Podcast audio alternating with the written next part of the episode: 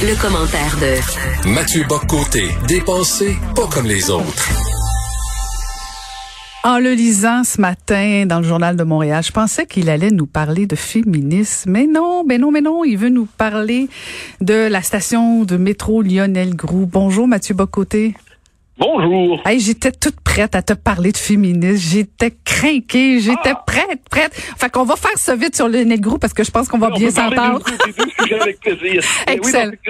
en fait, c'est que je tenais à dire quelques mots euh, sur la question de la station de Lionel Groux, mais ben oui, on peut parler de féminisme ensuite, mais d'abord Lionel Groux pour une raison toute simple, c'est que de temps en temps, de manière cyclique, pourrait-on dire, euh, depuis une vingtaine d'années, il y a des offensives dans l'espace public pour changer le nom de la station euh, de métro Lionel Groux. Et euh, là, cette fois-là, c'est pour le remplacer par Oscar Peterson. Alors, j'ai pas de doute qu'Oscar Peterson mérite, euh, ce grand puis grand pianiste, grand jazzman, mérite d'avoir sa place dans le l'espace symbolique montréalais. Mais l'enjeu ici, c'est pas Oscar Peterson, c'est Lionel Groux, un de nos plus grands historiens, un de nos plus grands leaders dans notre histoire, une figure immense qui a redonné une conscience historique à ceux qu'on appelait alors les Canadiens français, qui a rompu avec le mythe de la, de la conquête providentielle, à l'époque où on cherchait à nous faire croire que la conquête avait été le plus grand bienfait qui avait touché l'histoire de notre peuple. Quelqu'un qui a redonné un désir aux maîtres chez nous, qui dès les années 20 commence à rêver d'indépendance.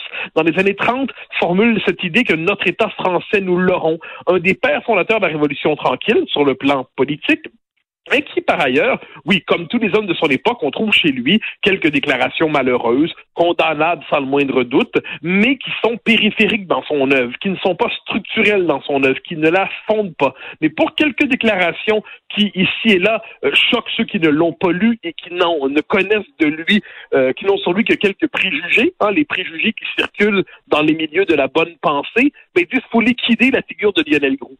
Mais il faut bien se comprendre, quand on cherche à liquider la figure de Lionel Groux, du paysage symbolique montréalais, c'est toute une histoire du nationalisme qu'on veut condamner. C'est une figure importante de l'histoire de notre affirmation collective qu'on veut condamner. Et encore une fois, on cherche à faire passer le nationalisme pour du racisme. Donc voilà pourquoi je tenais à dire quelques mots sur cette, euh, sur cette pétition qui circule en ce moment. Nous ne devons pas sacrifier tous nos héros qui n'étaient pas pour autant des saints, mais qui un jour ont porté l'aspiration nationale du peuple québécois. Ben, tu fais bien de faire notre éducation, Mathieu, parce qu'en fait, c'est ça qu'on devrait faire au lieu d'essayer d'effacer de la mémoire, puis de dire ben on, veut tout euh, tout déboulonner nos statuts, on veut tout effacer les les méchantes les méchantes personnes qui auraient tenu de méchants propos. Est-ce qu'on n'est pas mieux d'éduquer, de, de remettre en perspective, oui, de rappeler ce qu'a fait Lionel Groux, en nuançant, en disant que oui, effectivement, il y a eu peut-être des débordements à gauche et à droite, mais en même temps pas nécessairement de l'effacer de notre mémoire complète.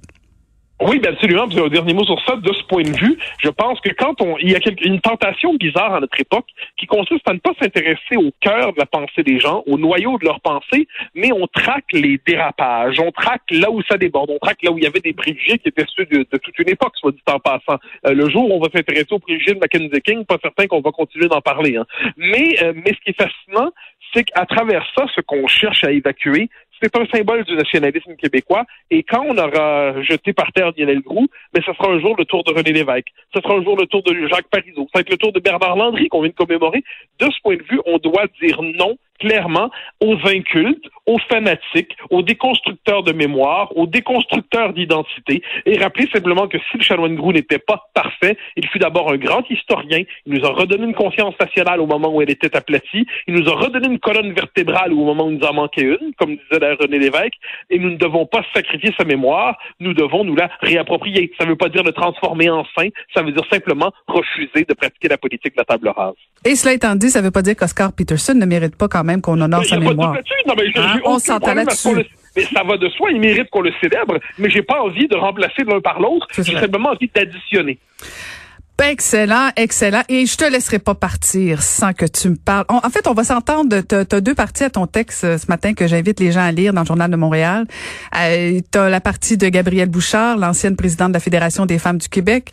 Euh, on va convenir, toi et moi, qu'il y a personne qui va pleurer son départ aujourd'hui, ni demain d'ailleurs. Et euh, probablement que c'est une démission forcée parce qu'elle était silencieuse quand même depuis quelque temps. et on sait qu'elle nous a habitués à quelques gazouillis, disons troublant, tiens, disons ça comme ça. Et donc, elle est partie, et je pense qu'on va s'entendre là-dessus. Là où je suis moins d'accord avec toi, euh, Mathieu, c'est sur euh, les féministes, les méchantes féministes. Mon Dieu, que tu les aimes pas. Euh, ah, sur, le fait que, sur le fait que certaines personnes se sont indignées la semaine dernière quand François Legault a, a, fait une petite blague en présentant sa nouvelle présidente du Conseil du Trésor, Sonia Lebel, en disant au Trésor, mon Trésor.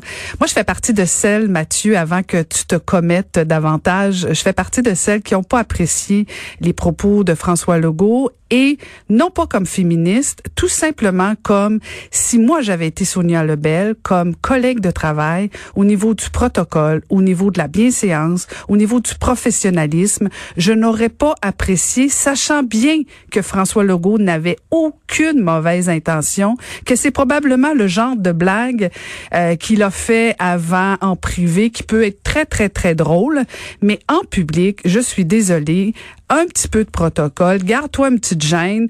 Euh, on n'est pas, on n'est pas dans un bar, on est au Salon Bleu, on est à l'Assemblée nationale.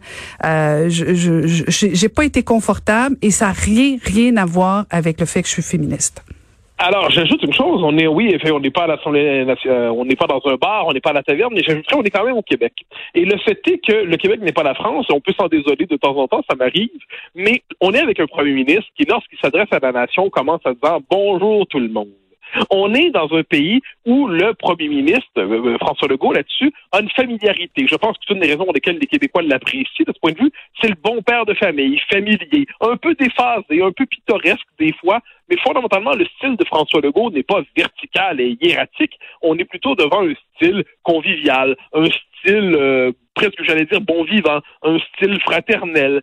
Et euh, pour le meilleur et pour le pire, hein, il appelle tout le monde par son prénom, euh, il va tutoyer tout le monde. Moi, moi, je suis là-dessus plus, euh, je suis davantage des écoles françaises que québécoises là-dessus, mais je sais dans quelle société je vis.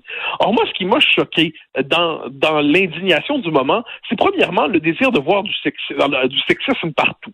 Moi, voir du sexisme partout, autant le sexisme doit être condamné quand on le rencontre, autant dire au trésor, mon trésor, à la rigueur, c'est pittoresque, c'est un peu loufoque. Mais est-ce que ça mérite une indignation? Est-ce que ça, il s'agit vraiment de rabaisser Sonia Lebel lorsqu'on utilise cette formule? Je me souviens, pour le plaisir de la chose, quand j'étais très jeune, j'étais militant au Bloc québécois, je me souviens que Michel Gauthier m'avait présenté son trésor, je sa trésorière dans son côté en disant mon, trésor, euh, ma trésorière, mon trésor. Hein, comme quoi la blague circule depuis quelques décennies au Québec. Bon, mais mais moi ce qui me choque c'est le, désir de s'indigner à tout prix en toutes circonstances, le désir de transformer la moindre blague, le moindre commentaire, le moindre clin d'œil en matière à indignation sexiste ou qui devrait nous conduire à voir partout le patriarcat, qui devrait nous conduire à voir partout le plafond de verre et la discrimination systémique et ainsi de tout ce vocabulaire. Moi, ce, ce désir d'indignation qui est alimentée par les médias sociaux. Hein, C'est-à-dire, moi, j'ai l'impression que beaucoup de gens arrivent sur les médias, sociaux en disant, bon, de quoi vais-je m'indigner aujourd'hui? Hein? Je m'indigne donc je suis. Il y a quelque chose d'un peu agaçant là-dedans. Et, je le disais dans mon texte, moi, euh, je, reprenais, je faisais un clin d'œil à Brassens, mourir pour décider oui, mais lesquels? Ben, soutenir le féminisme, oui, mais lequel? C'est-à-dire aujourd'hui, le féminisme, pour certains, ça consiste à nous dire euh, il faut euh, empêcher la ségrégation sexuelle des femmes. Donc, on va critiquer le voile qui aujourd'hui, au nom de l'islam, légitime la ségrégation sexuelle des femmes. Ben, je suis j'endose ça. Mais d'autres nous disent le vrai féminisme consiste à légitimer le voile parce que c'est une forme d'affirmation d'identité individuelle des femmes qui peuvent s'habiller comme elles le veulent. Donc, c'est lequel le féminisme? L'un ou l'autre? Ça peut pas être les deux en même temps. On nous dit le féminisme, ça consiste à permettre l'affirmation et l'émancipation des femmes, mais d'autres nous disent que le féminisme, ça consiste à déconstruire la notion même d'homme et de femme au nom de la continuité du, du, flux insaisissable de l'identité de genre. Donc, on est dans cette contradiction où d'un côté, il faut émanciper les femmes et de l'autre côté, on nous dit qu'elles n'existent pas. Donc, moi, devant ce concept, moi, le féminisme, pour peu qu'on le définisse traditionnellement, c'est-à-dire l'émancipation des femmes, l'égalité entre les hommes et les femmes, j'embrasse. Mathieu, Mathieu, Mathieu Bocoté. Mathieu, Mathieu Bocoté. C'est pas la première fois qu'une, qu'une, qu'une, qu'une orientation, qu'un mouvement mouvement euh, n'est pas unanime. Hein? Il y a pas le mouvement souverainiste est pas unanime sur la façon d'atteindre l'objectif. J'imagine que tu t'indignes jamais, tu t'es pas indigné du fait que le drapeau est absent l'autre soir à la 23 juin. Il arrive des fois qu'on puisse poser des questions sans s'indigner. Non, le féminisme est pas un groupe homogène où toutes les femmes ou tous les hommes, parce qu'il y a des hommes qui sont féministes, tu en fais partie, je pense. C'est pas tous les féministes qui pensent pareil sur toutes les questions. Cela étant dit, à la base, le féminisme, c'est tout simplement être pour l'avancement de la cause des femmes. Et ça, à la base, tout le monde est féministe. Maintenant, dans l'application, oui, il y a eu parfois des gens qui ont abusé de leur pouvoir. Il y a des personnes comme Gabrielle Bouchard qui ont pris un virage sur le mouvement féministe dans lequel moi, je me retrouve pas. Cela étant dit, euh, je, je pense qu'on mélange deux choses. C'est une erreur d'attacher le féminisme à, à, la petite blague de François Legault, mais c'est pas une erreur de rappeler le fait que ça ne se fait pas. Même si on vit au Québec, même si François Legault est bien familier, je suis désolée, la familiarité engendre le mépris et c'est difficile après ça de respecter quelqu'un que t'appelles mon petit trésor. Je suis désolée. Moi, quand, moi, moi, Mathieu, je vais te raconter mon expérience personnelle, ok? Quand j'avais cinq ans, puis je me promenais dans la rue, mon papa il disait tu belle ma fille. Ça j'aimais bien ben ben ça Mathieu quand j'avais cinq ans. Quand j'avais 39 ans puis que mon père m'amenait faire du porte-à-porte et je venais devenir mairesse de Longueuil, j'aimais pas qu'ils disent "Hey tu belle ma fille, vous allez voter pour elle." Il y a des nuances, il y a des subtilités, il y a des façons de faire en public qu'on ne peut pas faire quand on est dans un salon. Oui, François Legault, Legault est très proche du peuple, je comprends bien. Puis j'aime bien ben ben ça quand il parle comme toi puis moi je suis bien contente mais pas quand il présente sa présidente du Conseil du Trésor et c'est pas comme féministe que je m'exprime dans ce temps-là. Non, mais s'il s'agit de critiquer l'excès de familiarité dans la, société québécoise, je suis assez d'accord. Euh, je me rappelle un débat à la course à la chefferie du Parti québécois il y a quelques années, à l'une des douze courses à la chefferie récentes, là, euh, où, où le, les, les, candidats à la chefferie s'interpellaient avec leur prénom et se tutoyaient. Bon, mais effectivement, ça, moi j'ai tendance à dire, je, je, plaide pour le vouvoiement plutôt que le tutoiement. Euh, je préfère, euh, lorsqu'on appelle les gens Monsieur, Lisée, Madame, Yvon, plutôt que Véronique et Jean françois Donc ça, j'ai pas de souci avec ça. Mais je ne vois pas derrière cette familiarité excessive du mépris. Et surtout, et surtout, l'indignation sur les médias sociaux, c'était pas l'indignation au nom de la familiarité excessive, c'était l'indignation au nom du sexisme présumé. Et c'est ça qui est agaçant. Mhm. Parce que si on voit du sexisme partout, moi, on est quand même dans cette société qui veut voir du sexisme dans le au trésor, mon trésor, mais qui veut pas voir de sexisme dans le voile islamique euh, et qu'on devrait respecter systématiquement sans jamais le critiquer au nom de l'ouverture à la différence et la diversité. Mhm. Euh, je trouve qu'on n'a pas exactement ce qu'on pourrait appeler le sens des priorités, dans le poliment. Et j'y reviens sur la question du féminisme. Alors, évidemment qu'il y a plusieurs courants dans le féminisme. Et voilà pourquoi mon texte n'était pas aujourd'hui contre le féminisme. J'ai pas dit ça. J'ai dit soutenir le féminisme, oui, mais lequel? Et puisqu'on se retrouve aujourd'hui devant plusieurs mouvements qui prétendent chacun se réclamer du féminisme, mais qui s'excluent mutuellement du féminisme, c'est pas moi qui se charge de faire ça. Je regarde PDF, je regarde la Fédération des femmes du Québec, et les deux s'accusent mutuellement de trahir le féminisme et s'en excluent mutuellement.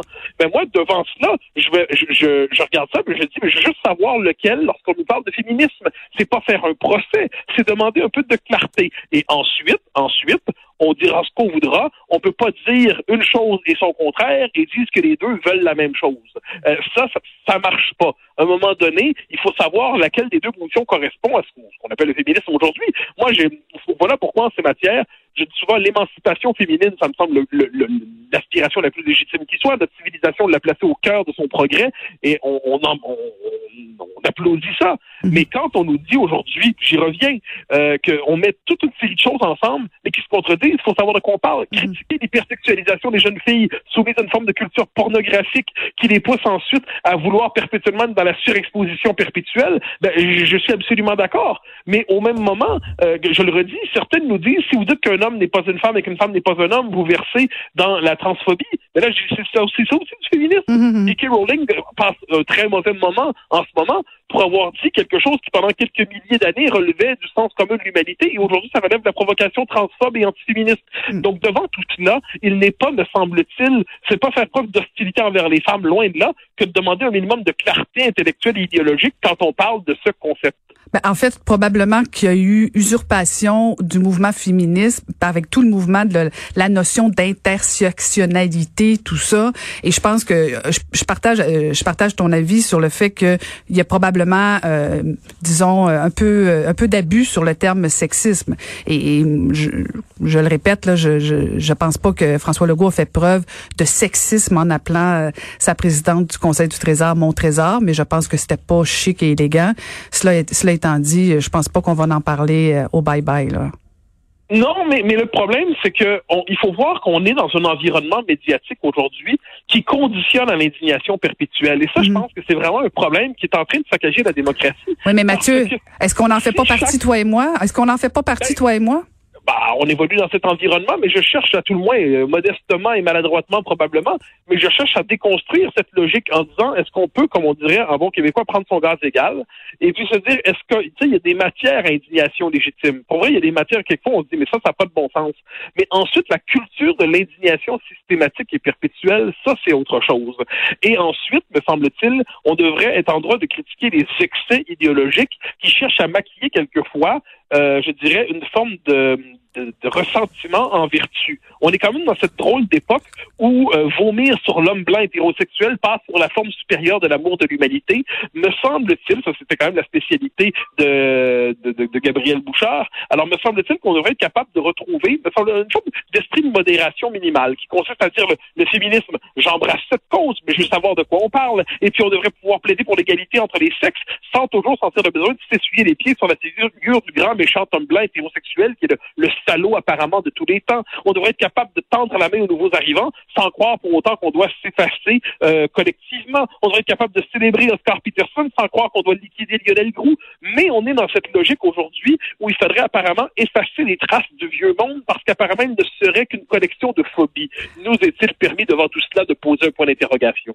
Mathieu, en 10 secondes, est-ce que tu étais indigné de l'absence du drapeau euh, lors du spectacle de la fête nationale? Euh, j'étais perplexe comme tout le monde. Ensuite, il y a eu des explications euh, qui étaient, en gros, le, le euh, Martine Dagerbin a dit on a fait une erreur. Bon, ben, elle a dit on a fait une erreur. Dossier clos. Cela dit, cela dit, cela dit, j'espère que la prochaine fois, on aura double dose de drapeau pour compenser cette, ce, cet étrange événement. Alors, dorénavant, je vous vous voirai. Merci beaucoup, Mathieu Bocoté. Toujours un plaisir, Monsieur oh, Bocoté. C'est formidable. Au grand plaisir, Madame Saint-Hilaire. À demain. Au revoir. Ancienne mairesse de Longueuil, l'actualité. LGSN. Vous écoutez Caroline Saint-Hilaire, Cube Radio. Et voilà, on passe à un autre segment un petit peu particulier, presque presque space. en fait, j'essaie de rester professionnelle, mais la prochaine chronique euh, est plutôt particulière parce que je déclare mes intérêts et euh, donc euh, c'est c'est mon fils Étienne Taubin